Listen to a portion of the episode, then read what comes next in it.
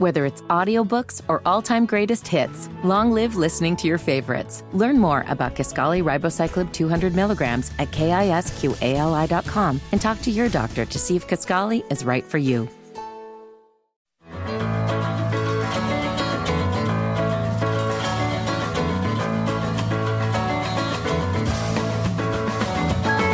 Hey, good morning, Central Indiana. How are you? Ducky. Just Ducky. Oh, I should Excuse find out me? where they came from. Ducky. It's the first day, the WIBC Sunday Magazine Show. We're brought to you by Greg Cooper and Lisa Phillips. They are real estate brokers or consultants and, and brokers too, I think, with Crossroads Collective at Compass Realty. HoosierHomeValues2023.com and CrossroadsCollective.com. They'll be with us here at the bottom of the hour and uh, with the latest news when it comes to real estate. I think there's a topic. I, think I, they've always, picked I something. learn can't something every week from those guys. I do too. They, I just think they're just terrific. Uh, anyway, we're going to talk a lot about mortgage rates. Looks like, and that's been in the news of late, right? Uh, Terri Stacy, that's me. Danny Smith over here to my right. Good morning, darling. Morning, Danny Paul. Kylan Talley producing the show. Good morning. Happy Sunday. Happy Sunday to you. It's Leon Day. National Leon Day, It which is. is Noel spelled backwards because six months from today is Christmas. Are you kidding me? Uh-uh. That's funny. I know it. so Why it really do, is. okay, It's why National do we Leon Day. Why do we celebrate Christmas in July when we've got it should really be June? I don't know either. I don't know either. All of the Christmas in July sales and QVC is already some of the shopping networks are already yesterday started their Christmas. National Leon Sales. Day. There are so many Yeah. opportunities to do festivals around that. Six months till it. Christmas, in case you're missing it. Here you go. Here's a little holiday fun. Alrighty then. I know. Hey, uh, real quick, I want to thank Bruce McKee and his wife Jen. Bruce is a United States Air Force veteran and is founder and director of Indiana Spirit of 45.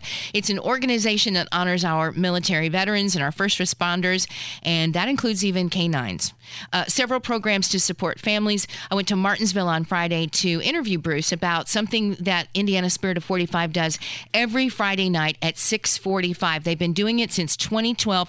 Rain, sleet, snow, consecutive. They've never missed out. Coldest day of the year last December of, of a long time, and they were out there playing.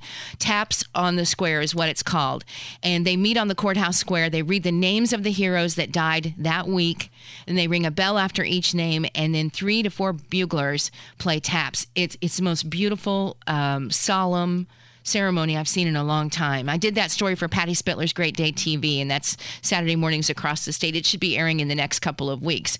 But I was thinking about all of you down there that uh, were so welcoming last Friday, this past Friday, and that's because of the fireworks that have started Already. started already the last couple of weeks.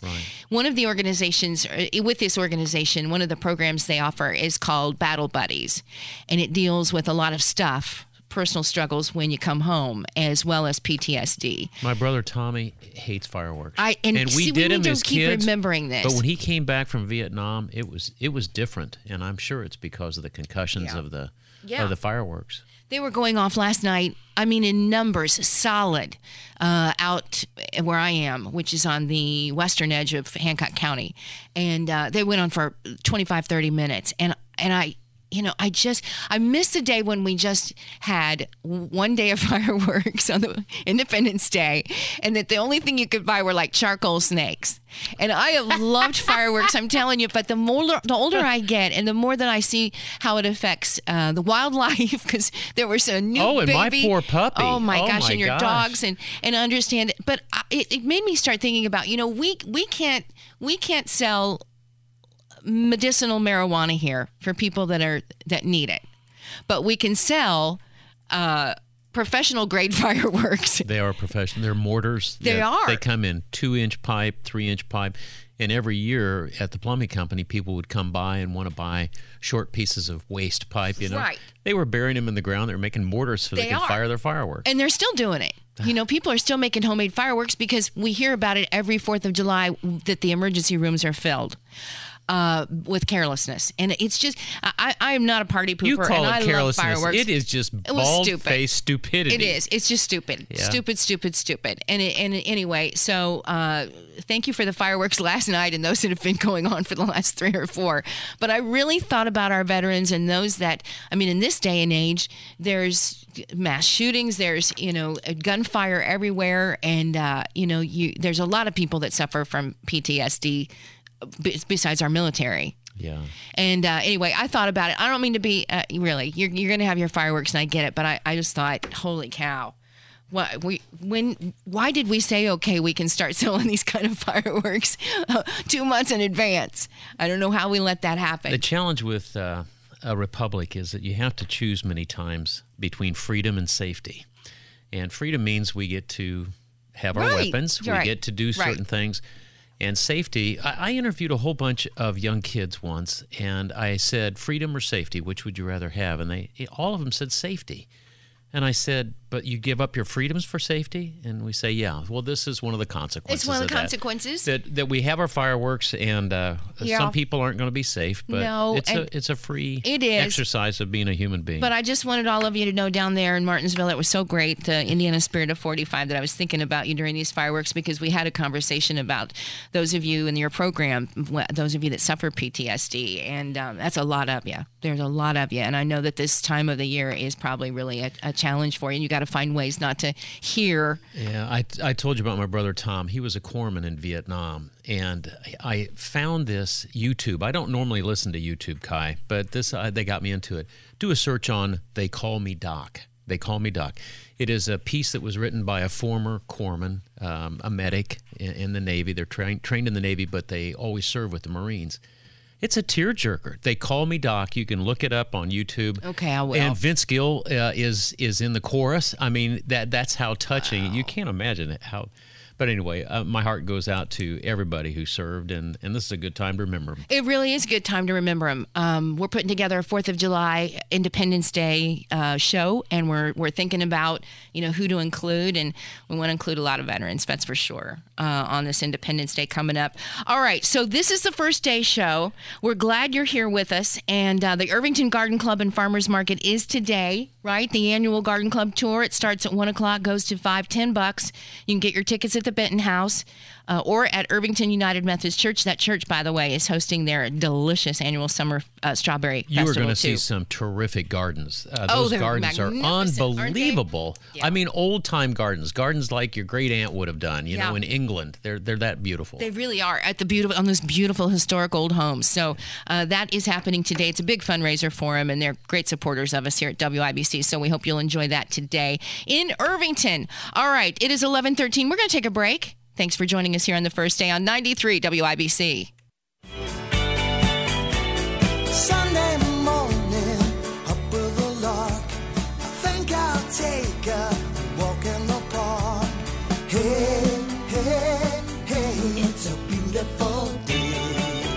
Hey, this is the first day. Glad you're here with us this morning, June 1938. Time for our history lesson. June 1938, 85 years ago, the Vogue Theater opened their doors with a grand celebration. And I spoke with Steve Ross, the owner, a while back, and he said that Hollywood came to the Vogue Theater for the opening night festivities. I was fortunate enough to meet the daughter of the guy who built and operated the Vogue Theater. You know, Carl Nisi, was the guy's name?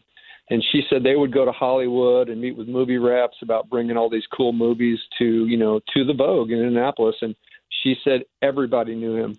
You know, people like Gary Cooper, Bar- Barbara Stanwyck, uh, Bing Crosby. Um, the I mean, the list goes on and on. It's just um, um, just amazing Yeah. the number of people that knew him. It really is. I mean, Ginger Rogers and and Fred Astaire and Irene Dunne and Carole Lombard and and Clark Gable. Everybody came to this opening because because of him. They liked him.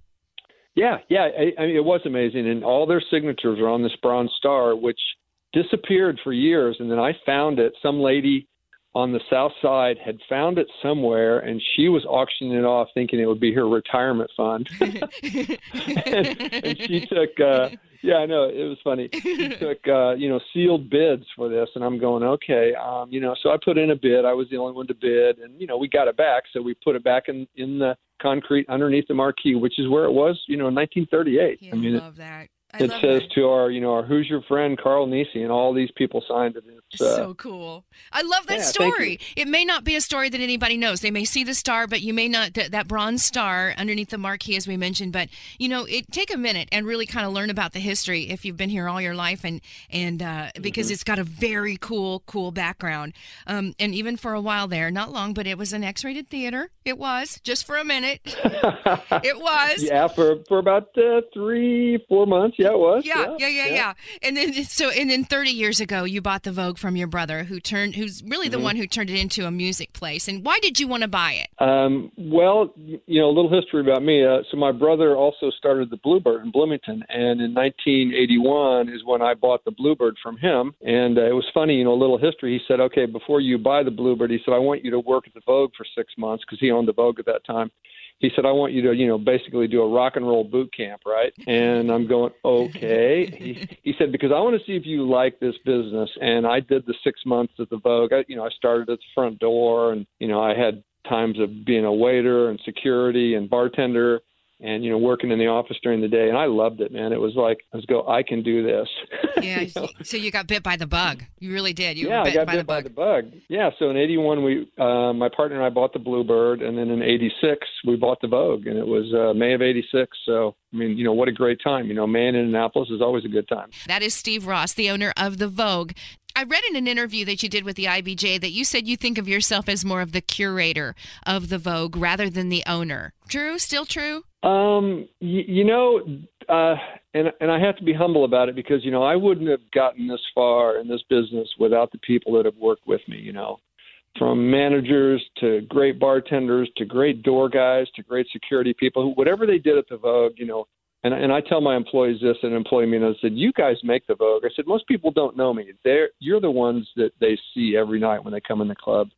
So yeah, to a certain extent, I'm the curator. You know, I I I help these people be better and make the club what it is, and it's um it's a humbling and cool experience. I mean, I like I said, I, I could not have done it by myself. When you look at the pictures of the Vogue uh, from even the early years, the exterior still looks nearly the same. But there, and I know you've done some renovation on the inside, but has there ever been a thought to really change the way the outside looks, or is that always going to look that way as long as you own it? Okay, well, in the way it looks right now is is the exact way it was built in 1938. Now, when the club was opened in '76, it had the popular um, ceramic metal that was covered over the original marquee. Um, you know, you see some homes that are built with this ceramic metal squares, um, you know, around the side of Indianapolis, and um, it, you know, in the '60s that was just part of it when they remodeled it in 1960.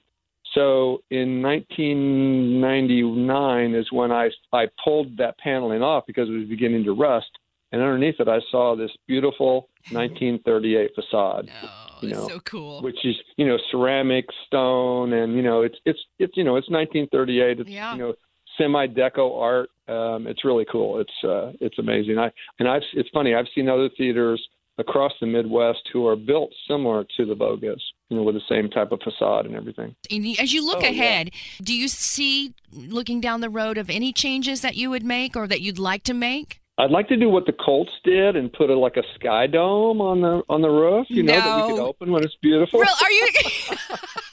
I'm serious. oh my gosh, that Uh, would be how- so awesome. Wow, how, how would we change it? Um, you know, just just keep it going the way it's going. You know, it's it's an old you know stoic venue, and it's Yeah. uh, you know it has its challenges as being a theater, but but trust me, there are pictures that I have of Carl Nisi when he was building this place, and these I beams that are in the club. Which there's one in my office that's man, it's it's at least three feet by two feet wide. It's I mean this this building was built to last, so Yeah. it could last another forty years. Uh, Tell us about one of the best days you've had there. Oh, a million of them. Uh, you know, I mean, you know, thinking of just some of the great artists that have played there. You know, like when Johnny Cash came on stage, he said, "Hello, grandchildren. I'm Johnny Cash." You know, and it was just like it was magic. You know, I mean, people were just spellbound, and um, you know, uh, people like Willie Nelson, and and you know, just seeing the greats. Like uh, I remember one night I was watching Melissa Etheridge you know warm up and this was before she was big and it was like wow you know you you could just tell that this artist was going somewhere That's cool. and then uh and then one night in particular David Crosby and Graham Nash played, and you know I was you know shaking David Crosby's hand. I said, "Man, thank you so much for coming." And he said, "No," he said, "Thank you. If it weren't for places like this, you know, we wouldn't be here." And it was just like to this day that gives me goosebumps because you know this guy who's played everywhere was so humble to say that. Oh, you know, which it. is Okay, now tell me, Steve Ross, what was one of Uh-huh. the worst days? oh my God. Um, one of the worst days. Uh-huh. Well, Broad Ripple has a problem with flooding. I don't know if you're familiar with that. Yes, a little one- bit. yeah, yeah. Well, one night there was a band playing, and the entire dance floor flooded. Oh man. Oh man. It was it was so bad that the band literally had to get an eight foot extension ladder and lay it from the stage onto the next seating level so they could crawl off the stage. I mean, it was that. I mean, that was crazy. It is eleven twenty six. I just thought we a history lesson is good. The uh, whole thing of it for the Vogue. Yeah. Wow. There's it's an a, an amazing building. I know there has been um, some news to uh, in Broad Ripple from last night at 2 a.m. over by Kilroy's. Uh, four shot, two dead. Male and a female is all I know right now. The other two are in the hospital. So I know there's been some some news about Broad Ripple, and that's where the Vogue is. But I thought we'd just kind of take a break away for a minute. We'll give you the latest here coming up, but. To kind of take a look at uh, just the history lesson for you today. Uh, all right, what should we do now, Kylan? Is it time? Can I play a trending uh, a trending sound for Uh-huh. you on TikTok? Oh, a trending sound? Sure. If you're having house problems, I feel bad for your son. I got 99 problems selling homes, ain't one. I don't know. My feed is just filled with realty and houses, and it's just so much fun. Kylan has been since we've had Greg and Lisa on over the last you know couple of months now. It feels like I think uh, they Kylan Kylan's excited about home buying now, and And I have she do it? never been she- before. right? And she really hasn't, but she talks about this stuff all the time. Uh, this is the first day show. We're brought to you by Greg Cooper and Lisa Phillips. They're real estate consultants at Crossroads Collective at Compass Real Estate, CrossroadsCollectiveHomes.com, or go to HoosierHomeValues2023.com. Greg and Lisa, I do believe, are with us now on the phone. You guys there? Uh-huh. Yay! So glad they're here, Denny Paul. Oh yeah. Hey Greg, we've heard a lot about uh, talk about these mortgage rates right now Oh. that are at 10-year highs. Now, usually the mortgage rates are based on the 10-year treasuries. But how heavily is all of this impacting home sales right here in central Indiana? Well, it's impacting in a way that you probably wouldn't imagine, Denny, and here it is. Home buyers are still buying because we have a, a vast deficit of properties to buy, and home buyers want to own homes. They're very smart and savvy in central Indiana. They're just adjusting their goals, maybe buying a lesser priced home because mortgage rates are a little bit higher. Uh, the, the number of sales has gone down a little bit only because there aren't as many homes to buy. So buyers, there's still a strong demand. They're gobbling things up. The right houses are still getting bid above ask. Oh, they're gobbling them up. I, you know, we've talked about this. You guys have been warning us and talking about this. Do we, Lisa? Do we expect home values to rise this year too? And are we estimating an amount of percentage? So I always do not like. Um, I am not the former appraiser in me does not like estimating things. But yes, we definitely are still seeing increase in prices. It's just again, it's economics, and we do not have enough inventory, so we are seeing prices Yeah. increase even with the rate being Yeah. at where they are. Yeah, yeah. Lisa, I would call you a chicken, but you're a very wise chicken. Cheers. A very- you, you asked the wrong person. I know, I know. Greg would have been all over it. Yeah. I'm, I'm, I'm gonna. Mm. Lisa won't walk the plank. I will not only walk it but jump off it. Oh, okay, big boy. Generally, what are the standard 30 year fixed rates right now? And here's a better question Does everybody pay the same rate for a 30 year? So everybody thinks there is a standard, right, Denny? And that's a it's a great question for consumers in the respect that there is no such thing because mortgage rates are credit score driven in so many instances. Generally speaking, we're in the upper sixes to around seven percent, but it depends on your credit score and your down payment. Sometimes how long you've been at your job. There's a great variety of things. Generally, we're in the upper sixes to around seven, and adjustable rates are some part lower than that, depending upon the mortgage company that you talk to. I'm going to go back to Lisa. Lisa, in central Indiana, are all price points of homes uh, going up in value? All price points of homes. All price points of homes, yes and no. So you're going to see that if the house is maintained, and again, this is where we go to every house is, is individually priced. I mean, the ones that have not been maintained as well, they are taking they are not increasing in value like they have. I mean, again, first time home buyers and investors will take a lot of that price point off the market and out of play. But if you are in if you've maintained your house well, if you've updated it, if you hit every buyer desired amenity, you're definitely going to see it be priced really high. Greg, I don't mean to beat a dead horse, but I'm the economic guy. Where are the Mm-hmm. where, what are the predictions right now for the industry of where mortgage rates are going to be? Let's say December, six months away, maybe even a year Well, away. What's the prediction? There's a, there's a common belief that the, the Federal Reserve has gone too far. And granted, they're not listening to me, but if they were, Jerome Powell and I'd have to have a very close and personal conversation because he's not helping us any, uh, especially for homeowners that are, that are recently bought homes. The common consensus is that we're going to see a reduction to some degree in mortgage rates as the year rolls on. The Federal Reserve themselves has said that through the latter part of this year and into next year, they're going to be reducing the Fed funds rate, which directly impacts mortgage rates. So we believe they will be coming down over the next six to 12 months. Most industry opinions are right in line with that. There is so much to take into account with all of this. Like we've talked about the local buyer demand, the rising values. Eh, Should buyers wait to purchase a home now or wait until 2024? Lisa. I th- I really think that that's going to be what the buyer, let's say, has in savings and what they're using for their down payment, how much money they have. But really, when it comes down to it, when the rates come down as predicted, buyer demand is going to go up, and we already have so much buyer demand, it's going to be more competition. So if you can afford the payment as it is right now, then you need to go ahead and jump and do it. If not, then just hold off. I mean, if, again, you need to be financially able to buy a house. Mm-hmm. One last question. It sounds like it's still a seller's market, is it? Yes. If, it, look, if you're a first-time home buyer's market, as Lisa alluded to, you you can have warts and you're still going to get sold. That's really what it comes down to. Okay. And we see warts. We promise. There's, uh, I'm there's the for line, sale. I'm for as sale. you, as you go up in price, fewer warts are tolerated by buyers because there's a less of a demand and less of a supply. But if you're under three or three hundred fifty thousand, these houses are getting dozens of people tromping through them the minute they go on the market.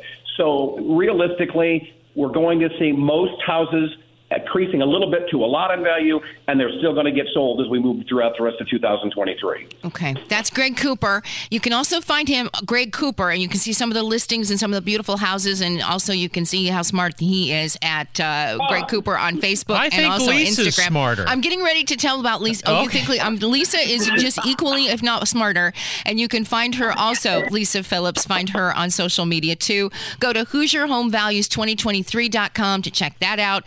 CrossroadsCollectiveHomes.com to get in touch with these two. We appreciate both of you so much. Uh, we will talk to you next week.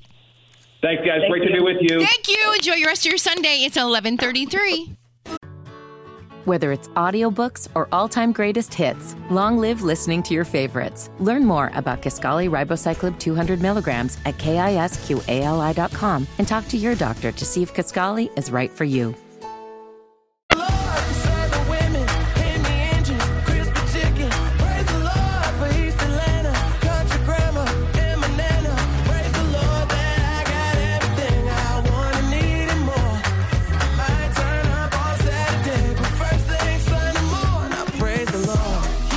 This one is probably one of my favorite artists that has just been announced as part of the latest concerts announcement for the free concert stage at the Indiana State Fair. You just have to buy admission and then you get this all of these different artists at the Hoosier Lottery free stage. I am so excited for the fair.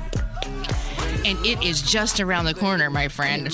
In just a little over a month, the United States of America Mullet Championships Say are what? headed back to Indy for another fantastic mullet event at the Indiana State Fair. It was huge last year, and joining us now, and this is kind of cool, guys. We've got the United States of America Mullet Championship founder, Kevin Begola, is here. We got to talk to him quick because he's got to go to work at noon. Hey, Kevin, how are you? I'm good. How are you guys doing today? We're doing okay. Now we're talking mullet the haircut, not mullet the fish, right? Oh, mullet the fish are too boring. Yeah. Agree. I like this guy already. When did this? How did this happen? How did you create a championship? What was going on in your life? Are, were you mull- were you have a mullet yourself and said, "Let's do a"? Fa- what do we do? Were How you did on this happen? drugs? How did this happen? well, we'll get the the first part out of the way, which is I'm bald. So um, Oh, that's the, the best part about this. um, so uh, back in 2020, think before COVID and before all the craziness, um, I own a store here called Bridge Street Exchange in Michigan, and it's a men's shop. And back then, a lot of beard contests were going on and stuff like that. And I'm like, hey, why don't we do something where we find like Michigan's best mullet? So I kicked it off, and then we went into like the crazy pandemic uh, shutdowns and all that good stuff. And, and coming out of that, we actually ended up having like 130 people drive in to my, sh- shop here, and they um, entered into our contest. And pretty much, you know, I thought I was onto something. So that year, we ended up filming for ESPN and did a little like um, show. And from there, you know, the rest is really history. And and we developed like a kids contest online. And then last year, and was the first year we really did some live contest and really it's, it's just been a celebration of, of obviously an iconic hairstyle that's controversial but also you know huge it's it's Oh, really gosh. big right now so All right, Kevin, it- do you have was just a categories by age? Like, do you have an old man's category? Do you have a young man's category? What are the age brackets? Yeah, so like the Indiana State Fair, that one's just going to be an 18 and up contest. What we've noticed is, um, you know, young kids up on stage in front of a big crowd, they they sometimes have a tough time talking. So um, for the live events, they're usually 18 and up. But for our digital events, which are also huge, um, we have kids, which is 1 through 12. We have a teens contest, 13 through 18, and then we get into like the men's main one. Um, we've already done the female one, and then also this year we're going to do a 55 and up classics division. Wow. You know, I'll tell you what. I watched it last year at the state fair, and it. I can't believe the joy that you brought to uh, the Indiana State Fair. It was talked about f- before you got there, and then after you left, and it was really a highlight. And so you must have loved it too, or you wouldn't bring it back, right, to Indy? Yeah, exactly. I mean, what we do is we always call ours like more of like a mullet pageant. So it's one thing to parade a bunch of people up there and just like have people look at their hair and, and cheer, you know cheer. But what we've done is we've developed kind of a more of a show where people come up and, and you get to learn a little bit about each person up on stage and get to understand them a little bit. And obviously, uh, crowd response and having the, the supporters there is awesome. The Indiana State Fair is an amazing venue for this, and uh, it sounds like last year people just loved it. So we're back, and hopefully, uh, you you guys are going to see some unbelievable mullets this year. We've already had a lot of entries come through, and some of them have stopped me dead in my tracks. It's unbelievable. I can't imagine just in general all of them getting up on stage, but then only a total of 15 people will be on stage out of all of the contestants, right? I, me, I have a friend, one of my previous soccer captains. He has always grown a mullet. He always takes pictures with anyone he sees a mullet of, like everyone. It's a big deal. It's a huge thing, and so I'm going to tell him to go and uh, try at Right. least. So, how do you determine who then gets into the best, the the top finalists? 15? Yeah. yeah. Yeah, so what we, what we need for the Indiana State Fair is people to join. Um, you know, go on mulletchamp.com, and we have a special section for each of our live events.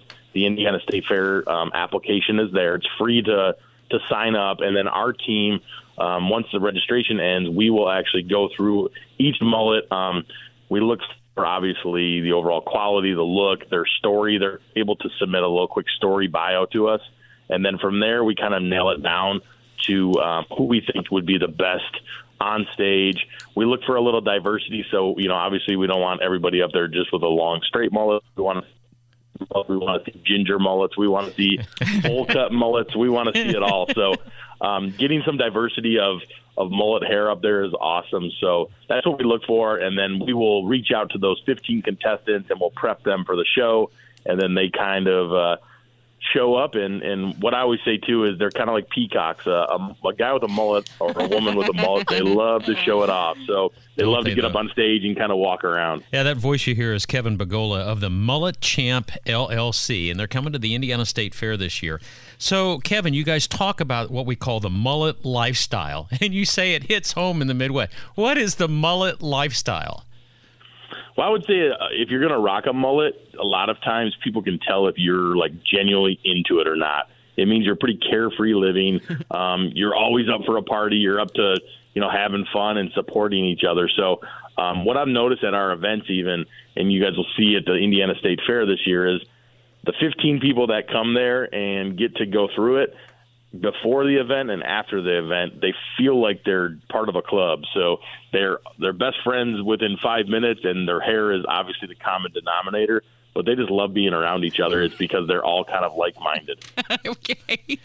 All right, Kevin. The winner of the United States of America Mullet Championships Indiana State Fair competition automatically earns a spot in the highly competitive top 25 in the main event, which is later this fall. And there's money to be won, but it really is about, I mean, it is just so fun. It is just a super fun event, and we hope everybody will come out on the 29th. Do we need to get pre registered, Kevin?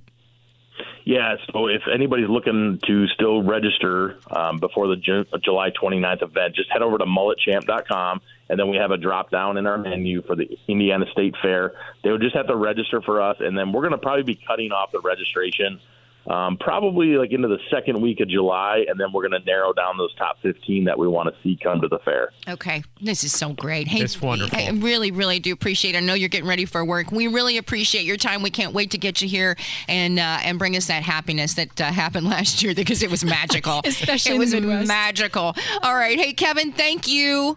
Yeah, thanks again, guys. I appreciate it. We'll see you when you get here. Oh yeah, my gosh. take care. What It- fun. It is 11:45. You're listening to the first day on 93 WIBC. Whether it's audiobooks or all-time greatest hits, long live listening to your favorites. Learn more about Kisqali Ribociclib 200 milligrams at kisqali.com and talk to your doctor to see if Kisqali is right for you.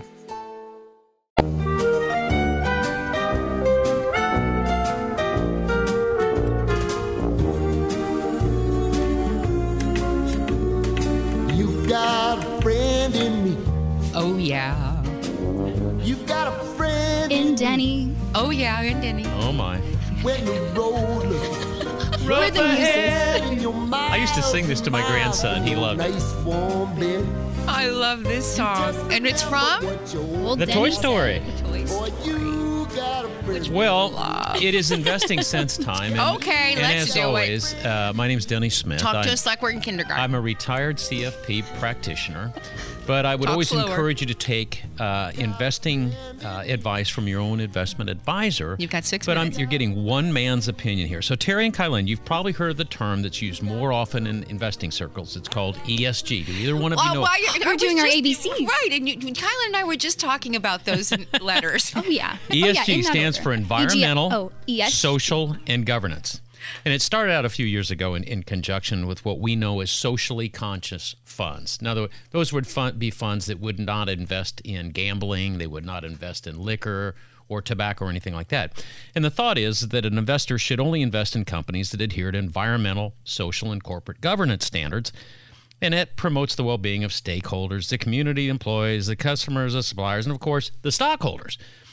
Well, it's one man's opinion, and that's Denny Paul's opinion, that this is a bunch of hooey, and it has turned into be a little bit of social posturing and virtue signaling. And I got some reinforcement of that from the Harvard Business Review recently that said that this was a way for companies who were struggling in the business uh, sector to show publicly that they are doing something really, really special. And so, Terri, I'm going to ask you: what- Have you ever been? Have you ever been to a fashion show? Oh yeah, I love them. I All was right. one of Little Sisters of the Poor just right, a month so ago. the- I, I got invited to a man's, you know, Fashion show? Yeah, and I'm sitting there in blue jeans and, a- Whoa. and just a collared shirt. Where was this? Just a minute. Now, So these guys start walking down the thing, and they're wearing crap that I wouldn't be seen in the closet with. what I mean, was it? What did it look like? It well, first of all, the pants were so tight that they looked like cellophane wrap. That's what's in right now. I know, but Mm-hmm. not everybody can wear that crap, and that's the way it is with ESG. ESG.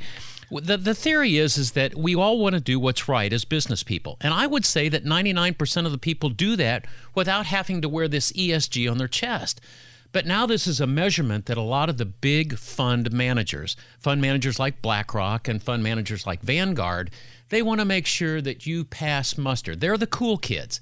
And what they do is they'll invest in you in your you as a company if you can prove to them that you are ESG socially conscious. And it just really gripes me about that because this is what got Bud Light into trouble. This is what got Target into trouble. They're trying to show that they're ESG and they're woke they're and they're cool, socially right. cool. And so then money comes from them. Oh, but here's Money the research. Money comes from them or comes, comes to them? Comes to them. Okay. Here's, these people that have done done this, what the evidence has shown is that they have attracted a lot of money. If you say I'm ESG uh, compliant or that I focus on ESG as, as a CEO, a lot of money comes into your stock. But here's the thing the performance of these companies suck. And now that's a Denny Paul term. When you compare them to the 99% or the 95% that are not ESG compliant or socially compliant, they outperform them by many, many percentage points. So, this is a way to, in my opinion, and you can talk to your own investment advisor, this is a way to hide, hide poor performance to the street. And I've, I've about had it with ESG. Because you're not performing well, this is a way to hide. Right. This means that if okay to say, look, we're doing everything, you know, the, the woke remember way. when you came home with a bad report card? I, I remember because I would come home and I'd say, "Yeah, but Dad, I've been really active in extracurricular stuff." Yeah. And Dad says, "Education comes first. And what every stockholder should say to the board of directors is, "Listen, stick to the knitting. Your business comes first. We want you to be socially conscious. We want you to look after your employees and your customers and the community." But don't be wearing that on your chest and saying, I'm a good Christian, I'm a good ESG guy. Stick to the business and run your company. And I think that that's what's missing with ESG. And so when you hear ESG, just remember Bud Light and Target. Okay, That's such a great good way. lesson. Yeah, you know, there was a study done. That's how we do it on time. Yeah, there was a study Here, done here, in the 1960s. You can talk slower. You can. Do you need a drink? no, in 1960s, I was in uh, Boy Scouts, and they did this study about what would bring the world together. Do you know what they they came up with? The environment. They said if the whole world was worried about the environment, the end of the world type of scenario, that the world would all come together. Well, a lot of the uh, social scientists, the social psychologists, looked at this and said, "Ah, we got something. If we want to control the public." All we got to do is talk about the environment and scare them to death. So what have we gone through? We've gone through global warming. Mm-hmm. We've gone through the end of the forests. We've killed all the birds. You know, all these things that they've scared us with. And this man's opinion is that it's an excellent way to control people. And if you're trying to control investors and say we want you to invest this way, you know, BlackRock controls three trillion dollars. That's a lot of money. That's a thousand billion dollars. And then when you add Vanguard into that, these are uh, Vanguards are great funds. But if they if they're going to go only with this ESG criteria, I think they're going to miss the boat. And a lot of investors who believe that they want to be one of the cool kids, like BlackRock or like Vanguard, then there's going to be some trouble as investors.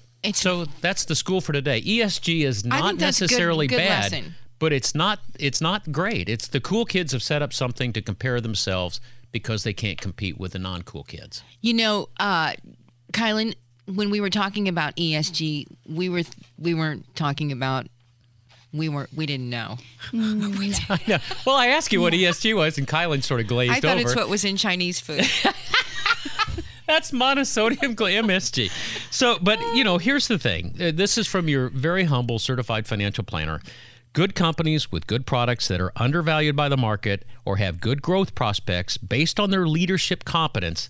That's where you should be putting your money, and your investment advisor will help you find those type of things. But by golly, uh, don't listen to everything uh, that's coming out from that type of community. It's, Thank you, It's going to wear you out, and it, it wears me out. And I'm supposed to be a financial professional, but I I start looking at this stuff and I start to say, you got to be kidding me. Well, let me see your earnings, you know, for the quarter. Let me see what you've done for capital improvements. Well, let me see where you're investing your money. No, I'm hearing about all this environmental, social, and this is what we're doing on our board. We have a lot of diversity on our board. That's great, but the diversity you're bringing in, look what they did to that stupid submarine. You know, they didn't get the best people to build that submarine that blew up. Are you up. talking about the submersive? The? Yes, they they were. That was a good example of ESG engineering, and uh, that, I didn't even think about very, that very part bad. of it, but Very, that has bad. been a part of my week watching and, and listening. And Remember, it's always about hearts, performance. terrible always thing. about performance. But I hope that helped you, ladies. It certainly helped me to get it off well, my chest. listen, thank you for your help. We've still got another. Thank you, Danny. Investing Sense with Danny. He's got you another are interview so coming up. nice to me. We're gonna, yeah, yeah. Danny, what did you just say? We're gonna get you get you some news. Uh, top of the top of the hour here coming up, but we've got another hour to go over the first day. Thank you all so much for joining us this morning. We'll talk to you after the break. 93 WIBC.